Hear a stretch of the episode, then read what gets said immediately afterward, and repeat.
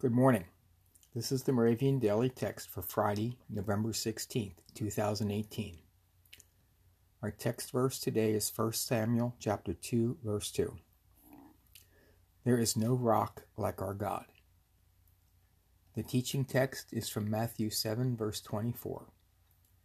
Jesus said, Everyone then who hears these words of mine and acts on them will be like a wise man who built his house on a rock.